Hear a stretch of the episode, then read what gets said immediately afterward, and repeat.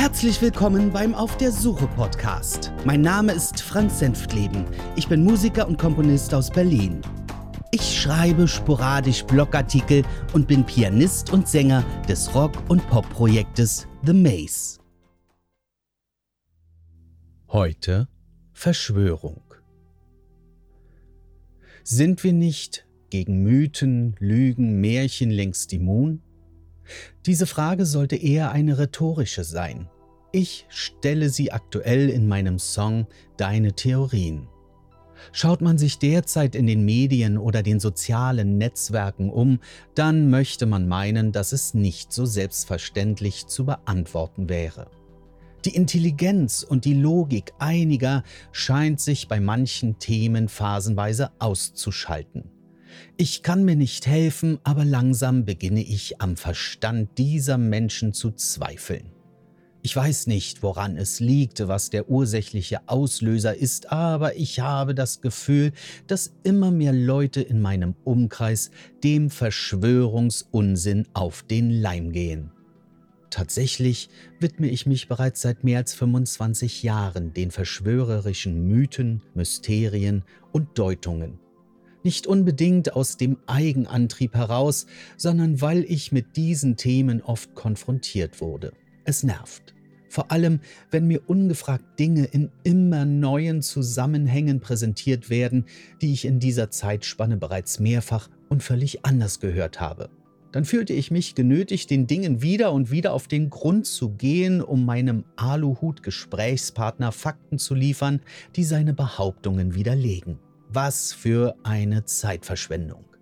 Vor allem, weil ich oft vorher wusste, dass wissenschaftliche Nachweise oder fast alle seriösen Quellen von diesen Menschen ignoriert oder diskreditiert werden. Da mir das irgendwann zu langweilig wurde, führe ich solche Gespräche nicht mehr. Ich lasse mich nicht mehr darauf ein. Das soll nicht heißen, dass mich Themenkomplexe wie diese nicht interessieren. Nein, ganz im Gegenteil.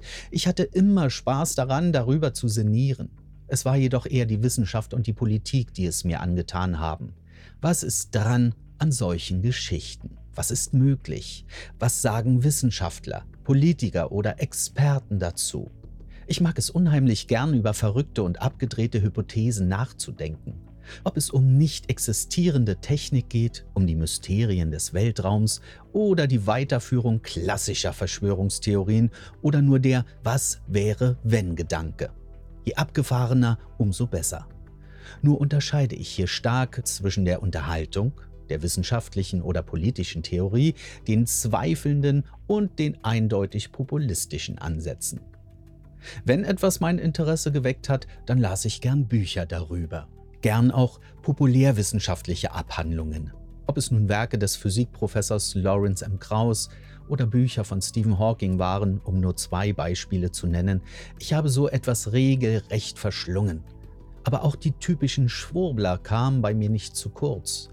Diverse Bücher von Erich von Däniken las ich, Abhandlungen über Illuminaten oder den 11. September. Hinzu kamen natürlich Science-Fiction- oder Fantasy-Romane, Filme oder Serien, die ich gern mochte.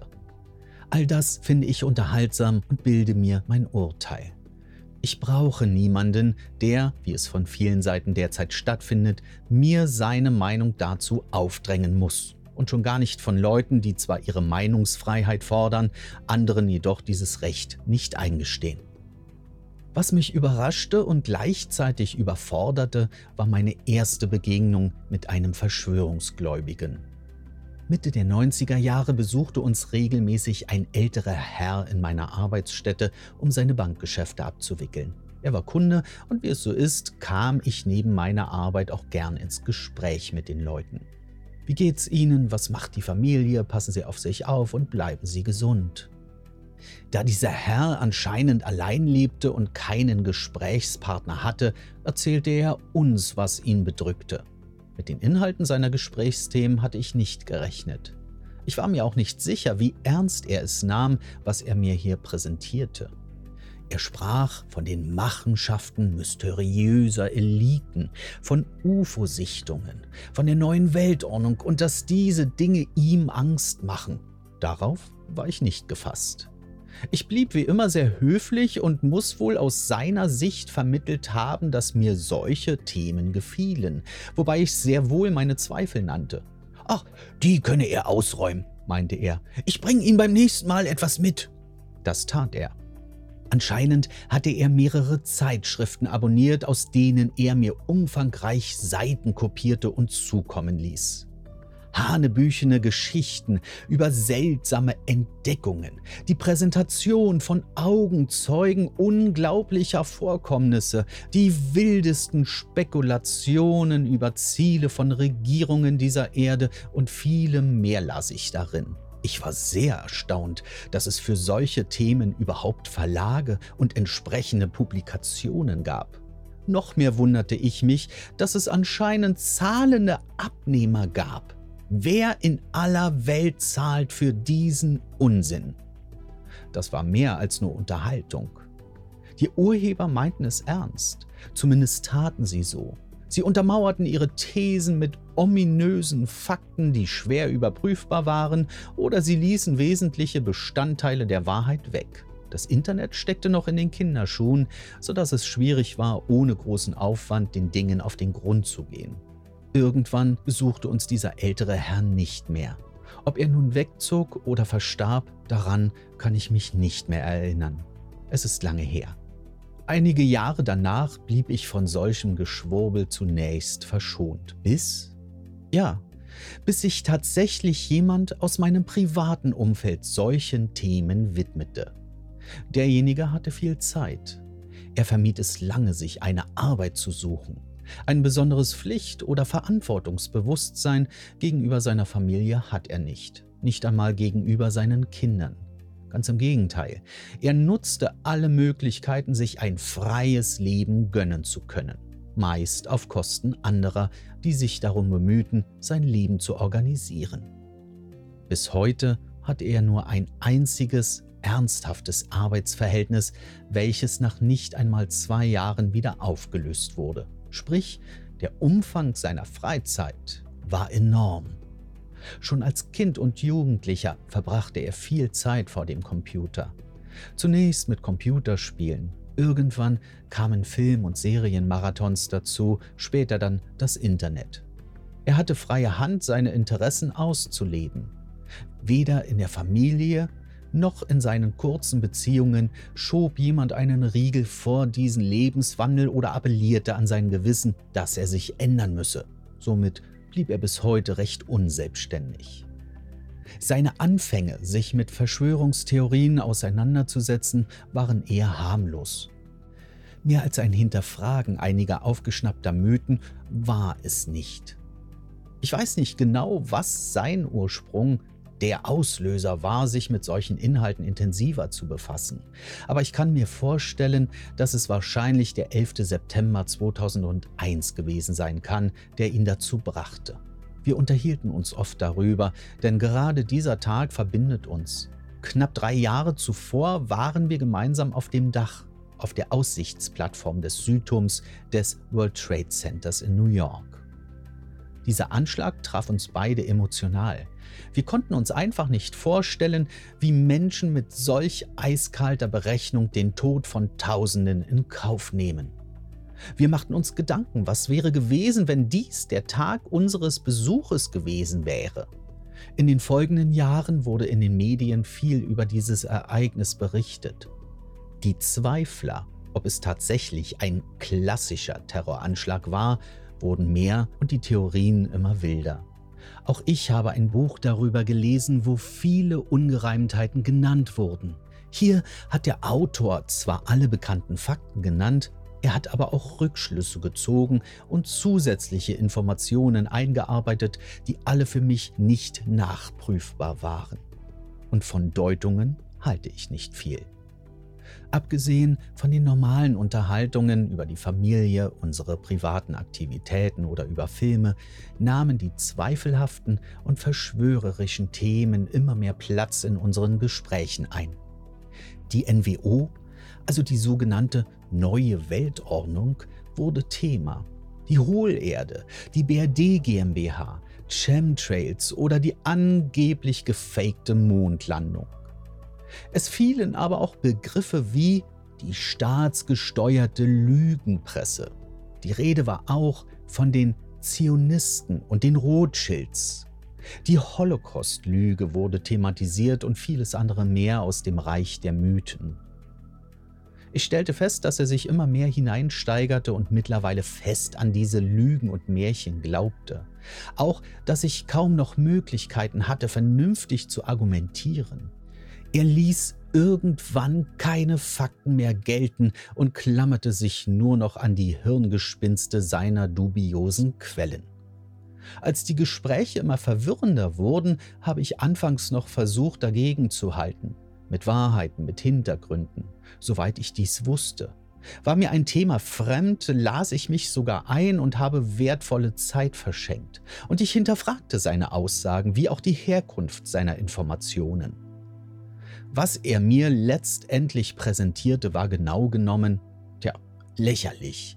Er nannte mir einige Schwurblerseiten im Netz, wie zum Beispiel KenFM, die Seite vom 2011 achtkantig gefeuerten Moderator Ken Jebsen. Aber auch andere seiner genannten Internetseiten waren hier nicht viel kreativer, eine Unmenge von Blödsinn zu verbreiten. Was mir dabei auffiel, war, dass diese Seiten wie eine Art Netzwerk funktionierten. Ein Portal meldete eine ungeheure Entdeckung, erschütternde Beweise oder präsentierte angebliche Zeugen, wovon auch immer, und die anderen zogen nach. Inhaltlich waren die genannten Äußerungen oft nichts als Luft, denn belegbar war vieles nicht. Und mancher angebliche Whistleblower ungeheurer Vorgänge konnte natürlich dann doch nicht öffentlich präsentiert werden, weil er sich selbst damit natürlich in Gefahr bringt. Diese Portale und Internetseiten haben sich umfassend gegenseitig als Quelle benannt, sodass die Ursprünge selten zurückverfolgt werden konnten. So legitimiert man sich selbst. Da dann die gleiche Meldung irgendwann auf wirklich unzähligen Seiten zu finden war, musste für unseren wissbegierigen Aluhutträger natürlich etwas an der Sache dran sein. Wenn ich mich entsprechend äußerte, war ich für ihn ein Trottel, ein Schlafschaf, der nur auf den falschen Internetseiten recherchierte. Bis ich eines Tages dann den Satz hörte, Wach doch endlich mal auf, das ist doch alles so offensichtlich. Ab da hatte ich dann keine Lust mehr, mich ernsthaft damit weiter auseinanderzusetzen. Sämtliche Quellen, egal wo ich mich erkundigte, waren allesamt für ihn nur staatsgelenkt. Der öffentliche Rundfunk wäre eh manipuliert und sowieso nur der Spielball der Regierung oder alternativ von denen da oben. Und der Wissenschaft könne man sowieso nicht trauen, weil sie ja für entsprechende Ergebnisse bezahlt werden. Letztere Aussage hat mich dann mehr als verwundert, denn mein Gegenüber ist eigentlich intelligent genug, es besser zu wissen. Wie Wissenschaft funktioniert, weiß er. Und das ist Voraussetzung, Dinge zu verstehen. Wissenschaft liefert keine Interpretation oder Wunschergebnisse, sondern einzig Fakten. Und eines darf man dabei auch nicht vergessen. Wissenschaft ist nicht der einzelne kluge Kopf, sondern die Gemeinschaft der Forschenden. Sollte ein Wissenschaftler eine Behauptung oder eine Theorie aufstellen oder selbst ein Ergebnis seiner Forschung liefern können, werden weltweit wahrscheinlich 100 andere Gegenargumente liefern können oder selbst forschen, bis sie es bestätigt oder widerlegt haben. Das muss jedem klar sein. Um nur ein Beispiel zu nennen, worum es in unseren Gesprächen ging, picke ich mir eine Theorie heraus, mit der mein Gesprächspartner immer wieder anfing. Deutschland wäre kein souveräner und freier Staat und hätte keine Verfassung. Dieses Gerücht kursiert seit Jahren vor allem in den einschlägig rechten Kreisen und hat durch die Reichsbürgerbewegung eine neue Dimension erreicht. Diese Behauptung wird oft mit sehr unterschiedlichen und weiteren Behauptungen untermauert. Fangen wir mit der Verfassung an und stellen die Frage in den Raum, wo steht geschrieben, dass wir überhaupt eine Verfassung brauchen, um als Staat anerkannt zu werden? Ich sage es euch, nirgends. Es gibt kein Gesetz oder irgendeine weltliche Vorschrift, wo so etwas als Voraussetzung genannt wird. Wäre es so, dann dürfte die Weltgemeinschaft das Vereinigte Königreich Großbritannien nicht als Staat anerkennen. Denn dieses hat schlicht und einfach keine Verfassung. Im Gegensatz zu Deutschland. Deutschland hat eine Verfassung, nur wir nennen sie nicht so. Warum die Schwurbler darauf bestehen, dass der Name eine Rolle spielen müsse, ist mir ein Rätsel. Da stände die zweite Frage im Raum. Wo steht geschrieben, dass eine Verfassung auch Verfassung heißen muss? Auch nirgends. Genauso wie Dänemark, Estland, Irland, die Niederlande oder der Vatikan heißt sie bei uns Grundgesetz. Daher ist auch der Einwand unseres kleinen Verschwörers völlig unberechtigt, dass dieses Schriftstück auch so benannt sein müsse. Auch rechtlich gesehen ist es überhaupt nicht relevant, wie solch ein Schriftstück heißt. Es könnte genauso gut Skatanleitung oder Karl-Heinz heißen. Wichtig ist, was darin steht. Ein angeblicher Beweis, dass dieses Grundgesetz nicht gültig wäre, führen die zweifelnden Kollegen oft mit dem Artikel 146 unseres Grundgesetzes an. Darin heißt es, dass dieses Grundgesetz nicht mehr gültig ist, wenn eine Verfassung in Kraft tritt, die von dem deutschen Volke in freier Entscheidung beschlossen worden ist. Rechtlich heißt dies nichts anderes, dass unsere Verfassung, also das Grundgesetz, eines Tages abgelöst werden könnte. Nichts anderes. Hier muss nichts interpretiert werden. Weitere Deutungen, warum wir kein souveräner Staat wären, gehen in verschiedene Richtungen. Die einen meinen, wir wären noch immer ein besetztes Gebiet ohne eigene Befugnisse. Andere behaupten, das Deutsche Reich existiere immer noch. Und wieder ganz andere meinen, dass wir uns rechtlich noch in der Weimarer Republik befänden. Es ist am Ende völlig egal, was mancher hier gern hätte oder sich vorstellt. Eins steht fest. Die Bundesrepublik ist ein anerkannter und legitimierter Staat mit eigenen Gesetzen. Punkt. Das kann uns niemand ohne weiteres streitig machen und niemand wird daran etwas ändern können. Diese Diskussionen, ob die Weimarer Republik oder das Deutsche Reich noch existieren, hat überhaupt keine Bedeutung oder Auswirkung auf unser Leben. Schon gar nicht eine rechtliche. Ein dritter Punkt, der von unseren Verschwörungsgläubigen auch gern angeführt wird, ist, dass Deutschland keinen Friedensvertrag hat. Das stimmte bis zur Wiedervereinigung sogar, denn die damaligen Siegermächte haben nur einseitige Friedenserklärungen erlassen. Seit dem 2 plus 4 Vertrag von 1990 hat sich dieses Argument aber in Luft aufgelöst. Es braucht keinen gesonderten Friedensvertrag mehr, weil das Verhältnis zwischen den Ländern mit diesem Schriftstück völlig neu geregelt wurde. Die ehemaligen Besatzungsmächte verzichteten darin auf die bis dahin verbliebenen Rechte, die sie sich nach dem Zweiten Weltkrieg gesichert hatten. Dieses beschriebene Beispiel hielt meinen Diskussionspartner nicht davon ab, alle Fakten zu diskreditieren und für nichtig zu erklären. Denn es gibt noch eine ganze Menge von Scheinargumenten, die diese sinnfreie Behauptung, unser Land wäre kein souveräner Staat, unterstreichen sollen. Und alle kann man, wie meine Beispiele hier, genauso in der Luft zerreißen. Aber so umfangreich wollte ich das Thema hier nicht behandeln.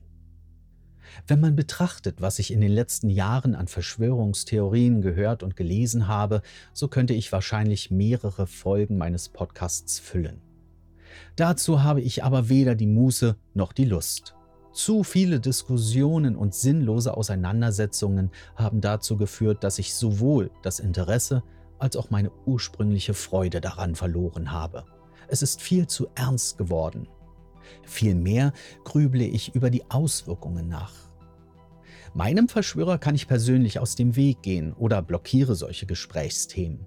Ich habe mich oft gefragt, was es ihm bringt, diese Dinge in seinem Umfeld zu verbreiten. Welchen Zweck verfolgt er damit? Da bin ich bis heute ein wenig ratlos.